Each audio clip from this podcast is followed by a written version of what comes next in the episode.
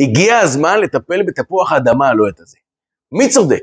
האם אברכי הכולל שיושבים ולומדים תורה כל היום, או אנשים שקמים מדי בוקר ועמלים לעבודת יומם על פרנסת ביתם? מה אתם אומרים? האם אלו צודקים שמקדישים את כל חייהם ללימוד תורה, או אלו שקמים מדי בוקר ומקדישים את חייהם כדי להביא אוכל הביתה? כדי לטפל בשאלה כזו מורכבת וקשה שבאמת חוצה את הציבור הישראלי, אני רוצה שנשים שנייה את הנושא הכלכלי בצד. וכן, אני יודע שלחלקכם זה מהותי וזה נשמע מוזר, מה פתאום לשים את זה בצד? אבל שימו את זה שנייה בצד, כי יש פה שאלה מהותית יותר. נניח ואברכי הכולל עכשיו ממומנים בצורה חיצונית על ידי גורם זר, חיצוני, לא על חשבונכם, אפילו לא בשקל. הם יכולים עכשיו לשבת וללמוד תורה כל היום מבחינה כלכלית. האם זה מה שראוי יותר? עדיין, כשיש להם אפשרות. האם ראוי יותר לשבת וללמוד תורה כל היום, או שראוי יותר לקום בבוקר, לצאת לעבוד ולהביא אוכל הביתה? מה אתם אומרים? האם יותר נכון, אם יש לך אפשרות, אדרבה, לך תקדיש את החיים שלך רק לרוחניות, רק להתעלות, להתחבר לבורא בלימוד תורה יומיומי, אינסופי, או שיותר נכון, זה לקום בבוקר, לצאת לעמל יומך. אז כדי לפתור את השאלה הזו, אני רוצה עכשיו לפתוח אתכם במסע מיוחד לתוך פרשת שלח, או הידועה יותר בשם פרשת המרגלים. פרשת שלח זה פותחת סדרה של פרשות מרתקות על מאורעות נפלאים שקורים לעם ישראל במדבר, נפלאים אך גם קשים, אין ספק אבל שהם מרתקים. החל מפרשת המרגלים שנשלחו לארץ ישראל, הוציאו דיבת הארץ רעה, כולנו יודעים איך זה נגמר במפח נפש למרגלים ולכל אותו הדור. לאחר מכן אנחנו מגיעים מפרשת שלח לפרשת קורח, לפרשה שמבטאת את המחלוקת האדירה שהייתה לעם ישראל על המנהיג, על משה רבנו ואהרון שיחד איתו. לאחר מכן יש לנו פרשת חוקת והמלחמות שהיו בדרך, ופרשת בלק שבא לקלל את עם ישראל ונמצא בברך, ופרשת פנחס. כל כך הרבה פרשות מרתקות ואהובות עליי באופן אישי, לא רק בגלל הסיפורים המיוחדים שהיו שם, והאינטריגות שהיו בדרך, אלא גם בגלל ההיבט הפנימי שיש לכל סיפור כזה. כי כל סיפור כזה יכול להישמע כזה מאוד מאוד יפה ועסיסי, אבל יש לו מסר פנימי מדהים, שאם רק נשים את המשקפיים הפנימיות של תורת החסידות, ממנה אני שואב את ההסתכלות שלי על הסיפורים האלו, אנחנו נגלה עולם מדהים, נגלה מסרים מדהימים שחבויים בתוך הסיפורים האלו, ולא פחות חשוב, נגלה עד כמה זה אקטואלי ורלוונטי היום. אז בואו נצא לדרך, מסע לתוך פרשת המרגלים, שמתוך הפרשה הזו ננסה לפתור את הדילמה הכואבת שלנו, שממש מפצל את החברה הישראלית לשניים. האם ראוי לשבת ללמוד תורה כל היום, או ראוי יותר לצאת לעבוד. אז מהי פרשת המרגלים? בקצרה. עם ישראל מגיע למשה רבנו ומבקש, לפני שנכנסים לארץ המובטחת שהקדוש ברוך הוא הבטיח אותה לעם ישראל, ומשה מספר להם על זה כל כך הרבה, הוא מבקש ממנו, בואו נשלח מרגלים לראות את הארץ הזו. בואו נסתכל, רק נביא קצת מידע, לקראת מה אנחנו הולכים, לקראת איזה אויב אנחנו הולכים לפגוש. לגיטימי, לא? משה רבנו מקבל את ההצעה, ובאמת רוצה לשלוח מרגלים כמובן, הוא פונה לקדוש ברוך הוא ושואל אותו, והקדוש ברוך הוא אומר לו, שלח לך אנשים ויתור את ארץ כנען. שלח לך, לדעתך, אני לא מצווה לך, אבל אם אתה רוצה, אתה יכול לשלוח. ובאמת נשלחים הטובים שבחבורה.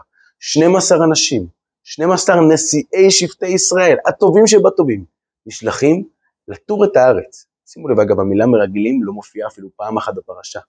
מה כן המילה שמופיעה, וזה קצת מסביר לנו מה הייתה הטעות שלהם, לטור את הארץ, הם היו צריכים ללכת ולטור אותה. זאת אומרת, להביא מידע, מה יש בה, מה הולך שם, איך אפשרי לכבוש אותה, מאיזה מקום, כמה כניסות, נתונים, תביאו נתונים. אבל, פה אנחנו כבר רואים את המסקנה ואת הטעות שהם עשו, הם התחילו להביא מסקנות, באמת המרגלים לאחר שהם עושים את הסיור והם פוגשים שם דברים מטורפים, פוגשים שם ענקים, ילידי ענק, רואים פירות גדולים, הכל גרנדיוזי כזה, גדול, ארץ משוגעת כזו בעיניהם שהם לא הכירו. ומפחידה, מפחיד מאוד להיכנס ולכבוש אותה. הם מביאים את המידע הזה, אבל שוב, לא רק כתיירים, אלא גם כמרגלים, מביאים אותה עם המסקנה. לא יכולים לעלות. אפס כי עז העם היושב בארץ. אנחנו לא יכולים לכבוש אותו, אין לנו סיכוי מולם. אמרנו כולם? לא כולם, חוץ משניים. שני מרגלים הם יוצאי דופן. האחד יהושע בן נון, השני כלב בן יפונה. השניים האלו לא היו בעצת המרגלים, שוב, שהוציאו דיבת הארץ רעה, ואמרו, מה פתאום, הלא נעלה וירשנו אותה. אנחנו יכולים לכבוש את הארץ. זה בגדול הסיפור, אבל מה קרה? אגב, הסיפור הזה זה גם הסבר לשאלה שהרבה שואלים, מה עם ישראל עשה במדבר 40 שנה? למה עם ישראל הסתובב שם? מה? לא היה להם שם ווייז? מה קרה? כן, והרבה מקנטרים, זה לא יכול להיות, זה לא הגיוני הסיפור הזה, אנחנו יודעים, מדבר סיני לארץ, לא לוקח לי אף פעם 40 שנה. אז חבר'ה, חשוב להכיר את ה... פשוט את הידע לפני שמקנטרים כמובן. עם ישראל לא באמת התברבר שם 40 שנה, הוא יכל להגיע מהר מאוד. הוא הלך לשם, לארץ ישראל, על פי צו אלוקי. ובשנה השנייה, בה הם היו אמורים להיכנס לארץ ישראל, בשנה הזו הוא אירח את המרגלים, ופה אנחנו מגיעים לסופו של הסיפור, לסוף המר. כשעם ישראל בוכה בלילה שהיה ליל תשעה באב אגב, שנקרא בכייה לדורות מאז, בלילה הזה הוא בוכה, הוא אומר אנחנו לא יכולים להיכנס לארץ בגלל אותה עצת מרגלים שהוציאו דיבת הארץ רעה, אומר הקדוש ברוך למשה רבנו, אומר על עם ישראל, אתם בכיתם בלילה הזה, זה יהיה גם בכייה לדורות, אנחנו יודעים מה היה בהמשך בתשעה באב, אבל לפני זה, בתוך אותו הדור, אתם לא רציתם להיכנס לארץ, אתם לא תזכו לראות אותה, לראות אותה. רק הבנים שלכם הם אלו שיזכו להיכנס לארץ. ולכן, עם ישראל בעצם בתוך כל ה-40 שנה, פשוט בתקופת המתנה. רוב השנים האלו אגב לא מסופר לנו מה שהיה, כי עם ישראל פשוט היה בהמתנה, שכל אותו הדור שהיה בדור המרגלים התחלף, דור המדבר התחלף, ויקום דור חדש, שהוא זה שלא הלך בעצת המרגלים, והוא זה שיזכה להיכנס לארץ. זה בגדול הסיפור שלנו, זה הסוף המר, וכשעם ישראל רצה לאחר מכן לעלות, כבר היה מאוחר מדי, מגיעים לסיפור נוסף שנקרא מעפילים, לא, לא, לא כרגע. אבל בואו ננסה עכשיו להבין את הסיפור הזה, לעומק. הוא בהחלט סיפור, יש בו הרבה הרבה אמוציות, הרבה אינטריגות, אבל מה באמת קרה שם? בואו ננסה לנתח את זה ביחד ולהבין את הסוד הפנימי שלו. כי בהבנה פשטנית, שום דבר לא מובן לי. איך יכול להיות, דבר ראשון, שמרגלים 12 אנשים, שהיו 12 נשיאי שבטי ישראל, האנשים החשובים ביותר בחבורה. משה רבנו מועיד עליהם לקראת היציאה לארץ, התורה מעידה עליהם, כולם אנשים באותה שעה כשרים היו, באותה שהם היו פיקס שבפיקס, המובחרים שבחבורה. איך יכול להיות שאותם אנשים נפלו בכזה חטא והוציאו דיבת הארץ רעה? לא נוכל לעלות. אפס כי אז העם היושב שם, אין לנו סיכוי עם עולם. איך זה קרה? איך הם עברו כזה מהפך מהאנשים הכי חשובים לאנשים שהובילו את כל עם ישראל, את כל אותו הדור, לאבדון? איך זה יכול להיות? זו שאלה אחת. אבל השאלה השנייה זה לא רק איך הם הוציאו דיבת הארץ רעה. השאלה השנייה, איך עם ישראל האמין להם? איך הוא קנה את זה? הלו, אתם עם שראיתם את הדברים הכי מטורפים, הכי גדולים, הניסים הכי עוצמתיים, קראו לכם, דור המדבר. אם יצאתם ממצרים בניסים, עשר מכות שנחתו אחת אחרי השנייה על מצרים, באותות ובמופתים. יצאתם משם בכוח גדול וביד חזקה. המצרים עוטפים אחריהם כדי לתפוס אתכם מקדימה הים, הקדוש ברוך הוא קורא לכם את הים. זוכרים לנס העוצמתי שנקרא נס קריאת ים סוף, כזה גילוי אלוקי מדהים. לאחר מכן אתם זוכרים לראות את הדבר ששום דור לא זכה לראות. משהו חד פעמי, מתן תורה, הקדוש ברוך הוא בכבודו בעצמו, מתגלה מול מיליוני יהודים. אתם זוכים לראות את זה. אז איך זה יכול להיות שאתם, אתם שראיתם את הניסים הגדולים האלו, שהכנענים וכל העמים שישבו בארץ שמעו את הניסים האלו, ולאחר מכן בנביא עוד מתואר כמה 40 שנה לאחר מכן, הם עדיין הפחד הזה שהוביש השם את מי ים סוף, שאלוקים עשה כזה ניסים עצומים לעם הזה, עדיין הפחד הזה נמצא על העם שנמצא בארץ. אז אתם, שחוויתם את הניסים האלו בעיניים, אתם מפחדים שפתאום אתם לא תאכלו מול העם שיושב בארץ? לא תוכלו להיכנס, לא תוכלו לקבל את הארץ הזו שאלוקים מבטיח לכם אותה. איך זה יכול להיות? זה אפילו לא משהו שצריך אמונה, זה משהו שראיתם בעיניים. אז איך אנשים כאלו גדולים מסיתים אותם מהארץ המובטחת, ואיך אתם קניתם את הסחורה הזו? איך אתם לא אמרתם מה פתאום, הרי איזה ניסים עוצמתיים היו לנו. מה מדהים? שגם השניים הצדיקים, שכן אמרו לעם ישראל, אנחנו יכולים, לפחות בפסוקים, אנחנו לא רואים שאמרו להם, תראו איזה ניסים עוצמתיים היו לנו. הט... הטיעון המרכזי שמופיע בפסוקים, הלא נעלה וירשנו אותה. אנחנו יכולים לעלות וזהו, בלי יותר מדי הסברים. הלו, איפה ההסברים שלכם? רק תגידו, הלו, אתם חיים פה בנס. עכשיו, עזבו את הניסים הגדולים, עכשיו, עכשיו. האוכל שלכם מאיפה?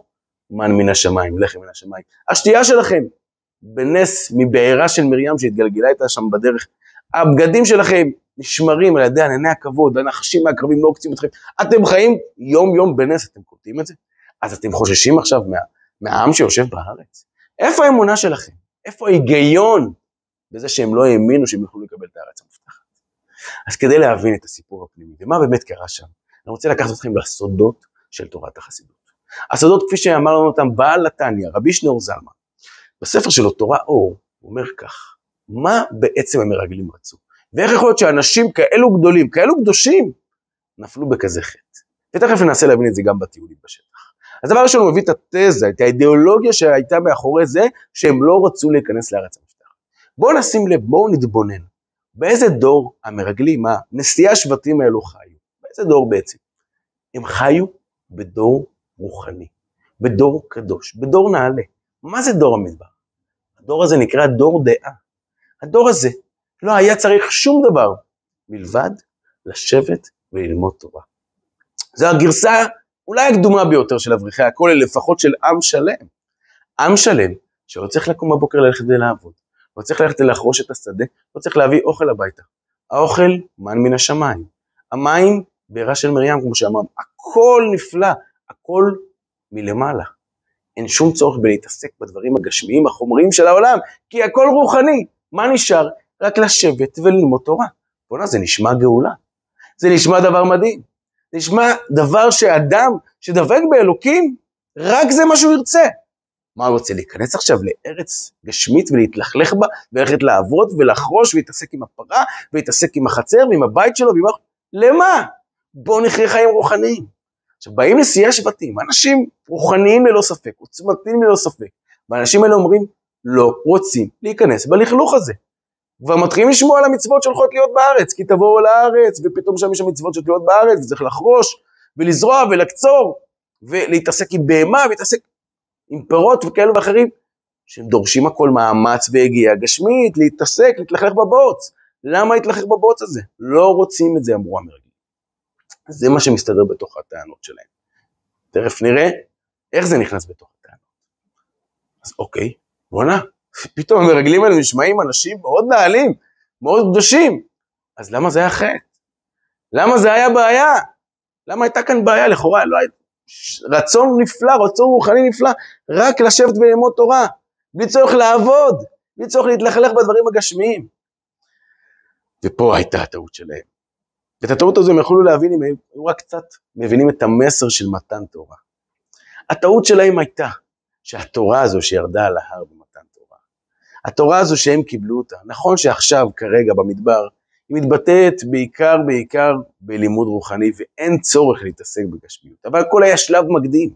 המדבר היה רק איזושהי אה, בסיס גיוס כזה, טעינה עצמית, אישית, רוחנית, התפתחותית, רק כדי שלאחר מכן תרדו לשדה ותצאו לעולם ותלכו לעבוד ותיקחו את המחרשה ותיקחו את המזמרה ואת הטרקטור ובימינו צאו להייטק, צאו לכל מקומות העבודה הגשמיים, החומריים שמקדמים את העולם הזה.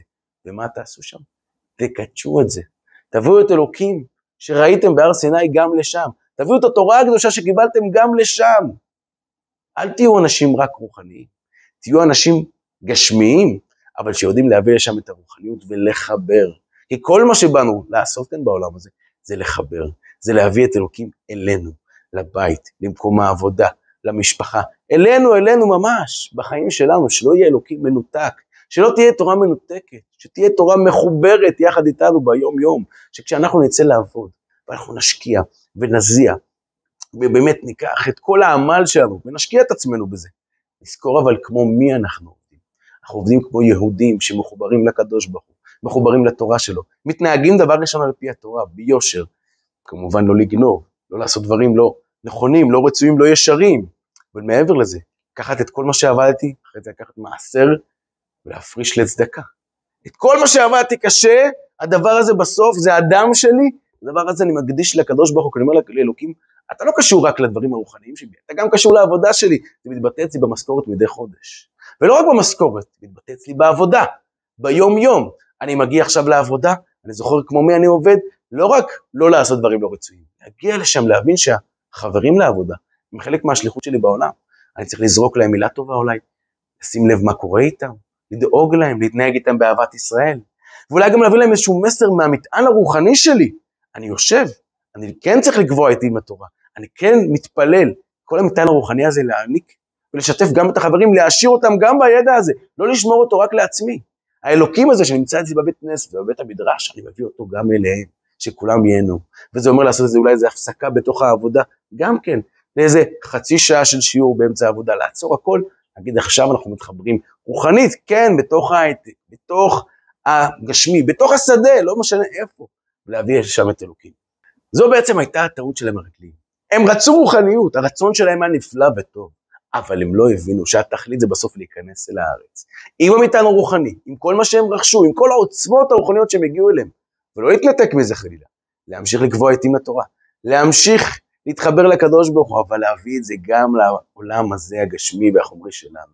לעולם הזה שאנחנו מתלכלכים בו, כן, בבוץ, בלכלוך, אפילו בדברים קצת לא טובים, אבל אם נבוא לשם ונאיר את האור הרוחני של התורה, של הקדוש ברוך הוא, אנחנו נבצע את התכלית שלשמה התורה הזו ירדה לעולם, כדי לעשות מכל העולם הזה, הגשמי והחומרי, בית לקדוש ברוך הוא, דווקא בעולם הזה.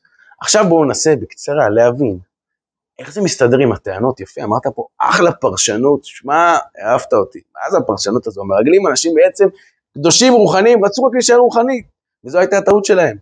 אוקיי, איך זה נכנס בפסוקים? אז בקצרה, כדי לנסות להבין את זה, ואז ננסה לפתור את הדילמה שבה פתחנו, מי צודק, אברכי הכולל או אנשים שעובדים? בואו נראה.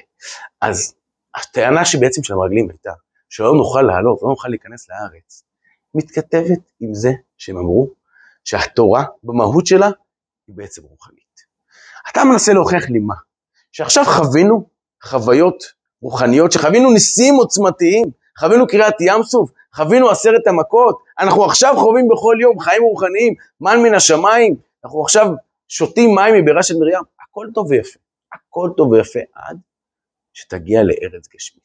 עכשיו אנחנו בסוג של בועה, בועה רוחנית, אטמוספירה רוחנית, אנחנו נמצאים שם, כל הכללים פה הם מראש כללים שנקראים מעל לטבע. ההנהגה עכשיו היא לא הנהגה טבעית, לקום בבוקר ולמצוא את האוכל שלך מוכן מלמעלה, זה לא הנהגה טבעית. למצוא את המים אצלך במקום ניסי, בלתי ידוע, זה לא הנהגה טבעית. אנחנו חיים עכשיו בצורה של מעל הטבע. ואלוקים, זה שהוא חזק במעל הטבע, זה אנחנו יודעים. זה ברור, זה אין ספק. אם אנחנו נהיה, אם נהיה בארץ שהיא על-טבעית, איזה ארץ פלאית כזו, שלא נצטרך לעבוד שם בדברים גשמיים, אין ספק שיש ניסים גלויים, ניסים גדולים, אבל הלו, זה לא הארץ המובטחת, זה לא הארץ ששמענו עליה, אנחנו, שומע, אנחנו שומעים על ארץ אחרת לגמרי. שומעים על הארץ, שבו המן, האוכל הנשי הזה מן השמיים הולך להיעלם. והמים גם כן, בירה של מרים תיעלם. והשמירה הרוחנית תיעלם. והניסים הגדולים שראינו, גם ייעלמו. ניכנס לארץ, ומה אז יהיה? פתאום אנחנו מתנהלים בכללים אחרים. בכללים שבהם אלוקים קבע שמתנהלים על פי חוקי הטבע. ואם אלוקים קבע שנתנהל על פי חוקי הטבע, אז בחוקי הטבע אין לנו סיכוי מולם. מה שאתה אומר לנו אלוקים שבאמת אתם תצליחו בגדול, אין ספק, ברור שאנחנו חיים במעל הטבע, עכשיו אתה מנהיג אותנו בצורה שמעל הטבע. אבל אתה קבעת אלוקים שהארץ הזו לא תעבוד בכללים הניסיים, בכללים שמעל הטבע, היא תעבוד בדרך הטבע. אז אם אתה כך קבעת אלוקים, אתה הגבלת את ההתנהלות שם בדרך הטבע, לא שייך שננצח אותם בצורה טבעית, אנחנו עכשיו בוחנים נטו טבע. בטבע אין לנו סיכוי מולה. זה בעצם הסיבה שעם ישראל גם האמין להם. כלומר, רגע, אם אנחנו עכשיו הולכים לשנות פאזה, הולכים לשנות הנהגה, אם אנחנו עכשיו הולכים ליום יום ולטבע, באמת שאין לנו סיכוי. מה שחווינו עכשיו זה משהו ניסי, אבל מה יהיה כשנרד לעולם? נרד את השטח לאחר מכן? שם אין לנו סיכוי. מה הייתה הטעות שלהם? זה בדיוק הנקודה. שאלוקים אמר לנו תפסיקו להפריד בין מעל הטבע לטבע. זה היה עד מתן תורה. שתי ישויות שונות, נפרדות, אין חיבור בין הדברים האלו. אבל אלוקים נתן לנו תורה, שהיא בעצמה על-טבעית, היא כוחו של הקדוש ברוך הוא, היא חוכמתו של הקדוש ברוך הוא. ואת התורה הזו הוא נותן לנו בטבע, בגשמיות, בעולם הזה שלנו. הוא בעצם מבקש מאיתנו, והוא אומר לנו, נתתי לכם כוח לחבר את העל-טבעי, את הניסי, את הרוחני, עם הגשמי, עם החומרי. עם הטבעי ועם היום-יום. וכן, זה אפשרי. זה שאמרתי שמעכשיו הולכים להתנהל בחוקי הטבע, זה לא אומר שאי אפשר להכניס שם את אלוקים העל-טבעי, הנשיא לתוך הטבע. ואדרבה, זה מראה כמה אלוקים הוא באמת גדול, דווקא בתוך הטבע. כי אלוקים ששובר את מערכות הטבע, אני יודע, כי אלוקים הוא אין סוף, הוא לא מוגבל, ברור שהוא יכול לעשות את זה. אבל אלוקים שקובע לי טבע, קובע לי כללים, ואומר לנו, אתה יכול לנצח את הטבע בתוך הכללים שלו? זה מראה מה זה אלוקים באמת שהוא לא מוגבל. הוא לא מוגבל במעל הטבע, הוא גם לא מוגבל בתוך הטבע. גם בתוך הטבע אתה יכול להביא אותו. שם אתה דווקא מגלה את האינסופיות שלו, כמה הוא באמת לא מוגבל בשום הגדרה כלשהי. יכול להיות מעל הטבע, ויכול להיות בתוך הטבע. וזה בגדול הטעות של המרגלים, שהם חשבו שזה שתי ישויות נפרדות, צריך להפריד בין מעל הטבע לטבע. אמרו לנו, מה פתאום? אלוקים רוצה שנביא אותו, העל-טבעי, בתוך הטבע, את התורה שלו הרוחנית, בתוך הגשמיות. לסיכום המסר שלנו, שהתורה שלנו הרוחנית, אסור להסתפק להשאיר אותה רק במקום הרוחני שלה. צריך להתחיל להביא אותה למקום הגשמי, לעבודה, לחברים, למשפחה, ללימודים, לכל מקום ומקום. זו המשימה שלנו. לפי זה, מי צודק בדילמה שפתחנו? האם אברכי הכולל או האנשים העובדים? לכאורה האנשים העובדים. הרי אברכי הכולל רק יושבים ולומדים תורה כל היום. אז בואו נעשה בזה סדר. דבר ראשון, כשאני אומר שהאנשים העובדים לכאורה צודקים, הם לא צודקים בזה שרק צריך ללכת ולעבוד פרנסת יומם. אם האנשים העובדים לא יקבעו זמן ללימוד תורה, זמן להתמלא במטען רוחני, בתפילה, בשבת לעשות פסק זמן, להבין מה המטרה בכלל שהם הולכים לעבוד. אם האנשים האלו לא יבינו את זה, אז הם פספסו את כל הנקודה. כל המטרה שאתה יוצא לעבוד, זה לא להישאר רגע בגשמי, זה להביא את הרוחני, שספגת וקיבלת, גם בימים שטענת רק את עצמך במטען הרוחני הזה, הטענת את עצמך, כמו ימים שלמדת ככה תקופה בישיבה, בכולל, הטענת את עצמך, ואז אתה יוצא לעבוד. וגם כשלאחר שיצאת לעבוד, עדיין תקדיש זמנים, איים רוחניים בחיים שלך, שבהם תביא את כל המטען הרוחני הזה לסביבה שלך, אם לא תתמלא במטען רוחני, איך תביא את זה ליום יום שלך? איך תבצע את המטרה שלשמה התורה ירדה כאן לעולם? זה דבר ראשון שצריך לדעת. דבר נוסף שצריך לדעת, שכן, בעם ישראל יש מה שנקרא, והרמב"ם, שהרבה מצטטים אותו בעניין הזה שאסור ליפול על הציבור ואסור ללמוד תורה בלי פרנסה, כולם מכירים את החלק הזה, אבל לא מכירים את החלק הנוסף שאומר הרמב"ם, שיש שבט לוי, ששבט לוי אין לו נחלה, והוא אפילו לא יוצא במלחמות, שבט לוי כל כולו מקדיש את, הש... את עצמו להשם. אז נכון, שבט לוי תמיד היה מיעוט בעם ישראל, הוא צריך להישאר מיעוט בעם ישראל, אבל זה מיעוט רוחני שנותן לנו את המטען הרוחני לעם שם, נותן לנו כוח באמת, שנוכל להחדיר את הקדושה הרוחנית בתוך העולם הזה, המיעוט הזה בעצם, כן, בהחלט נותן לנו את העם סגולה, את המטען הסגולי שיש בתורה. אבל, מי מקיים את התכלית שלשמה התורה ירדה יותר לעולם, ופה מגיע החידוש העצום? כן, האנשים העובדים. כי אלו שלומדים תורה, נכון, יש להם מעלה בזה שהם עוסקים בתורה רוחנית, בתורת השם יומם ולילה, וזו מעלה שיש להם על פני האנשים העובדים. אבל האנשים העובדים, במובן של התכלית, שלשמה ירדנו לעולם, של להביא את התורה הרוחנית הזו ליום-יום, האנשים העובדים עושים את זה יותר. זה לא שאברכי הכהן לא, לא עושים את זה ולא צריכים לעשות את זה. גם הם חיים בסוף חיים גשמיים, בהם, גם הם בסוף צריכים להביא אוכל הביתה ומתעסקים בדברים גשמיים. אבל זה הדבר הטפל יותר אצלם.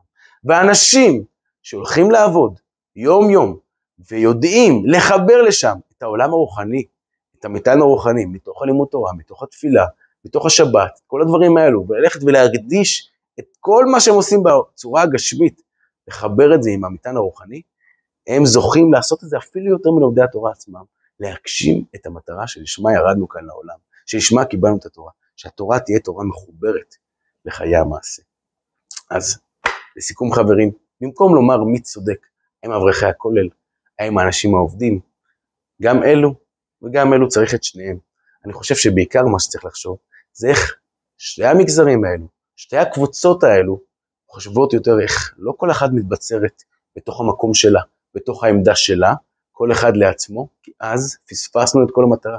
המטרה היא לא שכל אחד יישאר במקום שלו הרוחני והגשמי, אלא שזה יתחבר יחד, שהתורה שיש לנו גם בישיבות ובכהנים וגם בבתי הכנסת ובבתי המדרש או בשיעור הקהילתי הקרוב אליך או אלייך.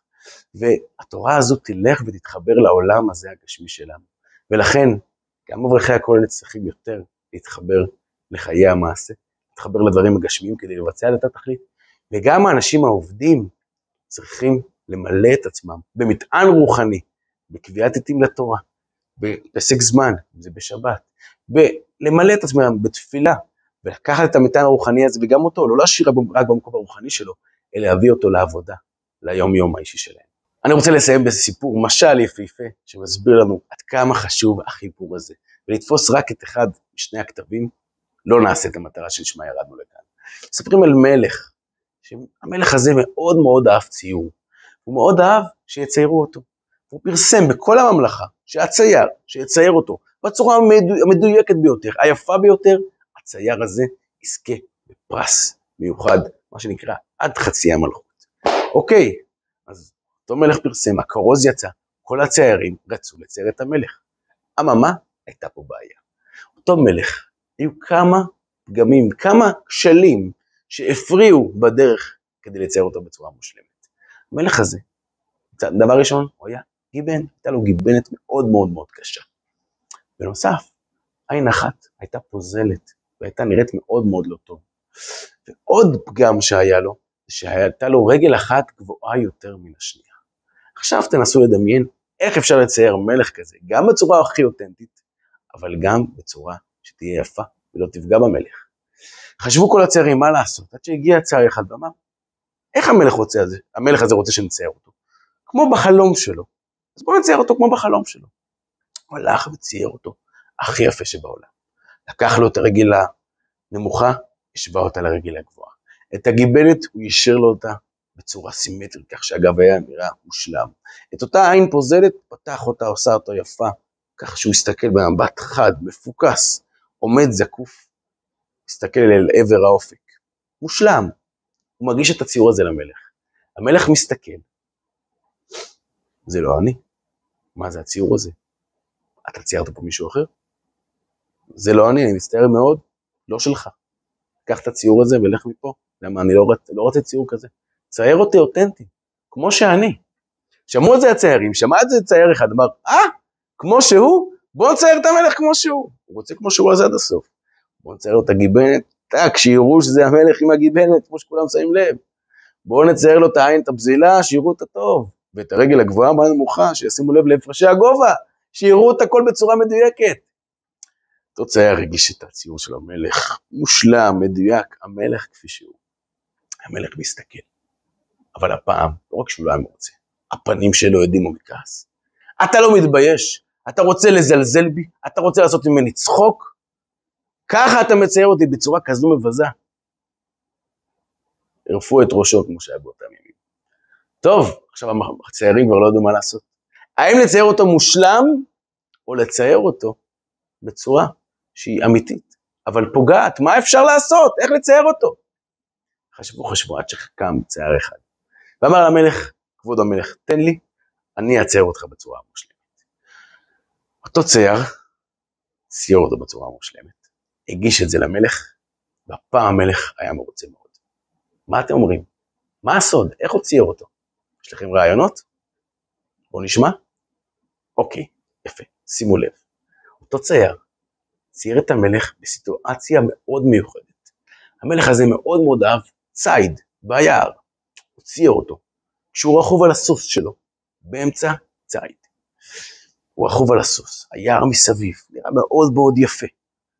מה קורה, כש... מה עושים כשיש ציד? המלך מחזיק חץ בקשת. הפעם הוא מתכופף כדי לצוד. אז הגיבנת, לא רק שהיא לא חיסרון, היא הופכת ליתרון, למעלה. מה עושים כדי לצוד, כדי לכוון הישר למטרה? העין. עוצמים עין אחת כדי לראות טוב יותר. המלך עוצם את העין הפוזלת. הוא רכוב על הסוס, אז גם הפרשי הגובה ברגליים לא מפריעים. רכוב, צד, מכוון מטרה, עם הגיבנת, והכל יצא מושלם. המלך מחא לו כפיים והביא לו את המתנה המובטחת לו. אבל מה המסר אלינו? המסר אלינו, שאסור לנו להיות לא כמו הצייר הראשון ולא כמו הצייר השני. לא כמו אלה שנוטשים את הגשמיות ומתעסקים רק ברוחניות, ולא כמו אלה שנוטשים את הרוחניות ומתעסקים רק בגשמיות. לא זה ולא זה טוב. יש כאלו שמסתכלים על העולם, איזה עולם קיבלנו? עולם גשמי, הרוחניות, אני לא מרגיש אותה פה? זה כמו המלך עם הפגמים, יש פה פגמים, בוא נלך על זה עד הסוף. זה העולם, גשמי, חומרי, אז ביזנס עד הסוף. אין פה רוחניות, אין לי מקום להתחבר לזה. זה לא העולם שלנו, אני מצטער מאוד. ולכן, הם זונחים את הרוחניות לצערנו, הולכים רק במסלול הגשמי והחומרי נטו. כסף, הייטק, זה הדברים שיש, ולא מעבר. הייטק הוא נפלא, השאלה אם רואים באותה מטרה, והם לצערנו לא רואים באותה מטרה, רק את הפן החומרי. לעומת זאת, יש אנשים שאומרים, מה פתאום? זה העולם? אז בוא נייפה אותו. בוא ניקח את הגיבט, נשים אותה ישרה, נשים את הרגליים בשוות, נפתח את העין. והם בעצם מתכחשים לעולם שהם בו, שאליו הם ירדו. העולם הזה הוא עולם גשמי, לא תוכל להתכחש לזה, זה עולם חומרי שכן, צריך ללכת ולהתלכלך בו, ללכלך בו את הידיים. אבל מה צריך? אז מה, נחיה בפגמים? נחיה בפגמים כמו שהם, נייפה את המציאות, מה לעשות?